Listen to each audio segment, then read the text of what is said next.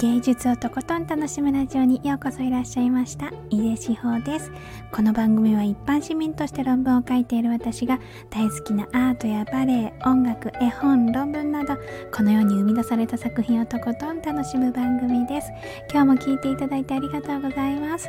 今日は人生の哀愁をポジティブに桃子の世界あちこち巡りさくらももこさんのお話をしたいと思いますえっ、ー、と、さくらももこさんも皆さんご存知だと思いますけど、ちびまる子ちゃんの作者の方ですよね。で、私はこの方のエッセイもともと好きだったんですけど、最近、あの、文庫版が、あの、新発売というか、されていて、それで、うわーって思って思わず手に取った一冊なんですけれど、なんかね近所にいる面白いお友達がお話ししてくれてるような感じであのエッセイってうんと世界観とかそういう感じよりもおしゃべりみたいな感じだからねすごく親近感が湧くなぁと思いました。で私が小学生の時にはちびまる子ちゃんすごく好きで で今もね横の本棚を見たらねあの文庫版のねちびまる子ちゃんがねこう載ってたんです。あの並んでたんですよね。でこれちょっとあの撮りながら 目があったって感じなんですけどあそこにもいたねみたいな。でしばらくね私この中は開いてないんですけど表紙とかすごく好きでなんかこう今ちょっと手に取って見てみてるんですけどね。なんかこの線の感じとかあのクーピーで描いてるような雰囲気が私はすごくなんか穏やかであったかくっていいなーって思うんですよね。なんかあのこの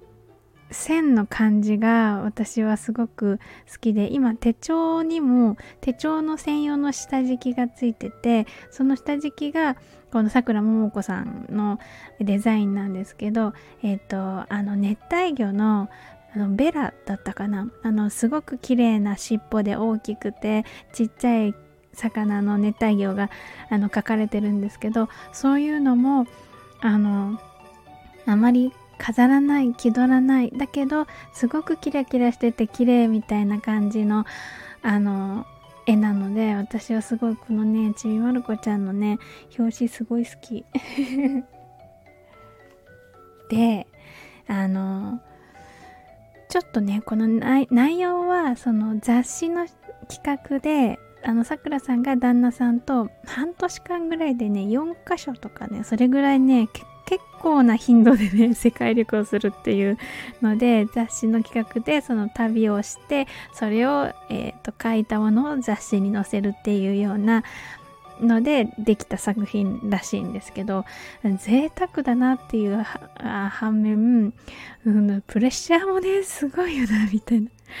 絶対書けよ絶対ヒットさせろよみたいな感じの絶対それもありつついやどうなんだろう。でも信頼関係あるチームだったらそんなプレッシャーみたいなのはみんなで背負うみたいな感じなのかもしれないけどね、うん、私はそれもちょっとねあ桜さん頑張りましたねみたいに思った。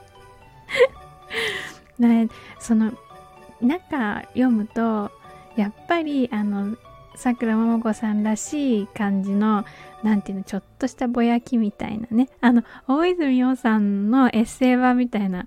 あの大泉洋さんは私はあのえっ、ー、と本を読んだことないんだけどあのおしゃべりの感じがすごくあのぼやきが好きなんですけど。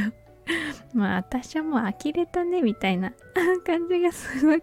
嬉しくなっちゃうっていうか キャーキャー笑っちゃうもうなんかお笑いっていう感じよりもねその人生の哀愁みたいのをすごくポジティブに見せてくれるいや哀愁自体はポジティブにはならないんだけど それをね生きていく上ではもうポジティブにしちゃおうみたいな感じにね思わせてくれるのがすごく好きなんです。例えばこの旦那さんがね最初ねあのイタリアに行くのにねお腹を壊してる。イタリアなのにみたいな。お腹壊しててでそのまま旅に出るっていうところがあるんですけどでそのそのイタリア旅行はねもう全てがこの旦那さんがねお腹を壊してるっていうのがもう何あのスパイスになってるっていうか軸になって回ってて。それ自体もすごいおかしいんですけどねなんかイタリアですごく美味しいものいっぱいあるから食べたいっていうような感じもあるんだけどまあ半ばグルメ旅みたいなところがあるのに旦那さんは食べると終了しちゃうっていうのがねすごい、うん、面白かった。んでいや本人は面白くないだろうと思うしそれにあの桜桃子さん自身も自分自身が壊してるわけじゃなくてパートナーの話だからね。まあかわいそうだなって思う反面もなんでこんな時にみたいなふうに思うところもあったはずっていうかあるんだろうなっていうのはわかるんだけどなんかそういうやるせなさとか哀愁感みたいなものもこのさくらさんが書くとすごいポジティブってもうポジティブっていうよりもこうおかしくなっちゃう。ね。まあだからそのおかしくなっちゃうからその哀愁がポジティブ映えするみたいな。感じがそこもおかしいですよね。こんなこんな辛いことなのになんか、ポジティブにねポジティブに見えちゃうっていうのがねおかしいなって思いました。もう今ねなかなかやっぱり海外行けないんだけど私これ読んでた時にあのあのあ私もここ行ったことあるなとかあのそこ行った時にこんなことあったなとかって思いながらねなんか思い出旅行みたいな 感じにねなりながら読めたのでねでもってこう面白いからさニワニワしながらね 読んでそんな世界旅行をね楽しめる一冊だなと思って今日はお話ししました。ということで今日は人生の哀愁をポジティブに桃子の世界あちこち巡りさくらももこさんのお話をしました。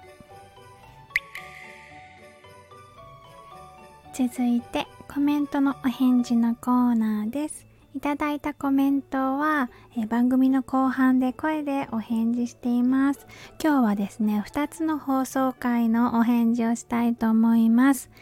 えっ、ー、と、1つ目は5月15日に放送した生きる葛藤を鍵盤で表現するショパン木枯らしとにかく明るいピアニストさとみさんの回です。あのスタイフ配信者のねとにかく明るいピアニストさとみさんの演奏を聞いたあの感動を、えー、お話しした回です。ここにねさとみさんからコメントいただいたんですよ。さとみさんありがとうございます。えーとコメント読みますね。自分の演奏がこんなに嬉しいレビューで返ってくるなんて人生で初体験ですっごく嬉しくて感動してます。キュピルンってなってる。顔絵文字顔文字。一言一句が曲のどこのことをおっしゃっているのかが全部明確に分かってかつイメージも鮮明に伝わって伊豆志保ちゃんの言葉って本当にすごい魔法みたい。私たちがなんとなくでしか表現できないことをこうして形に残してくださって本当にありがとうございます。ハートマークハートマークいっぱいある。これからも芸術とともにそして芸術を愛してくださる方と共に生きていきたいと思います。いてほしいほうちゃんありがとう。ハートマークのキラリンでピアノがポロンってなってる。あさとみさんありがとうございます。これねあのどこの曲曲のどの部分を話してるのかがわかるっていうのが嬉しい。あのすごくあ、でね、ちょっともうもう一個ね、えっとね、あの、あの、割と前半から中盤にかけての、えっ、と、話は私してるんですけど、最後の、ちょっと、えー、と楽譜で言うとどれぐらいの量かわからないんだけど、感覚的には5、5 6行ぐらいちょっとすっ飛ばしてるんですよね、私。もうね、多分ね、そこまでちょっと自分の余裕がなかったんだと思う。あれね、本当にね、修行みたいな感じで、あの、全問答みたいな感じなんです。自分の中の曲と自分の気持ちと、あと客観的な言葉選びとみたいなこうその3拠点をぐるんぐるんぐるんぐるん回るみたいな感じでで多分そこで体力尽きたんでしょうね後半のところ ごめん。のだけどそのあの曲部分がその何の話をどの辺のことをどうやって捉えたのかっていうのが伝わったっていうのはねいやーこれは本当めっちゃ嬉しい。こうさとみさんの演奏で私が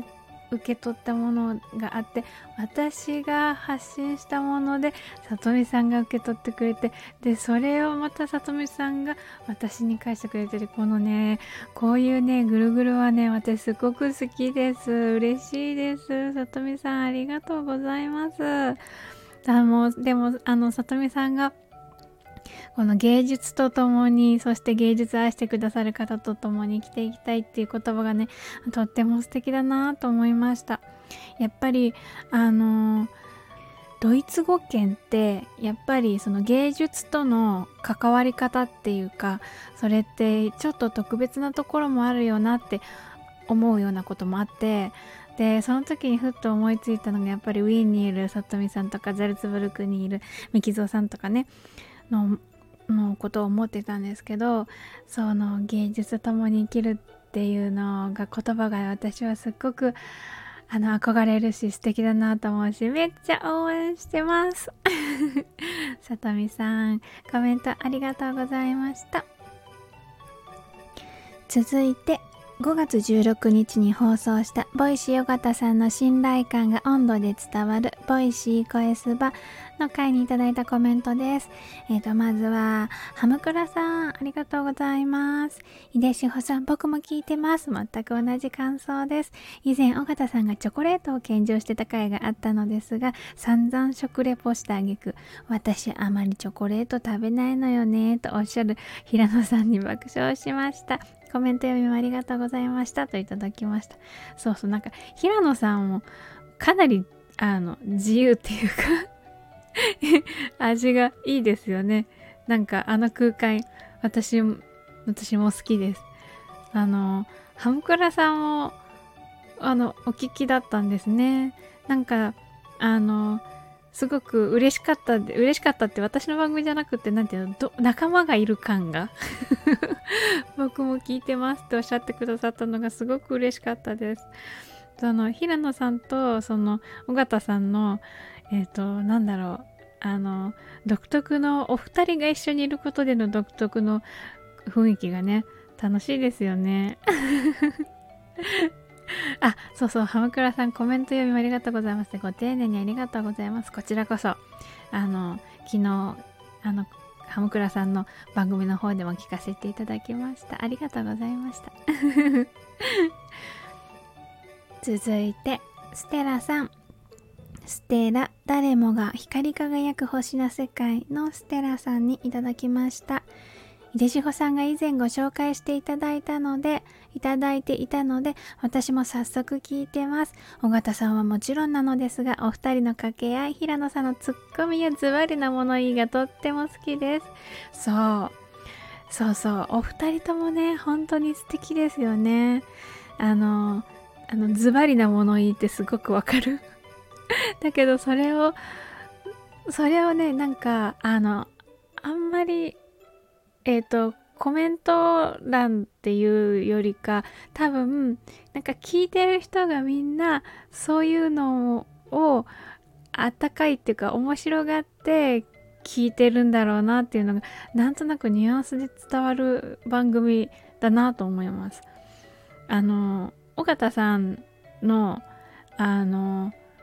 勢いの良さみたいのとあとそこにこう平野さんがシャッてなんかたまに投げる投げるっていうか。ね。その言葉を投げかけるみたいなタイミングとかそういうのは私すごく好きです。ステラさんコメントありがとうございます。ということで今日も最後まで一緒に楽しんでいただいてありがとうございました。井出志保でした。